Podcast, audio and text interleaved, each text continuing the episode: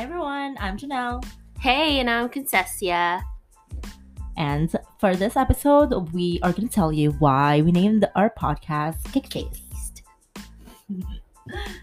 so, Explanation of our podcast name Caked Phase. Why? why Why? cake face? Um, when you're putting makeup on and you put way too much makeup on, we call that cake face, right?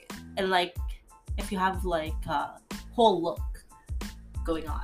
It's all the confidence and the startup, and it's always coverage and build up, you Yeah. know? And phase, we didn't use like face, Mhm. we use phase as in our experiences. as in like a journey, like a temporary, Yes. Do you get it? a phase, like a whole phase. That's what good one. Yeah. It's a good example. I love So, it. That's So that is why. And that is how we came up with our podcast. Get ready to get cake phased. yes.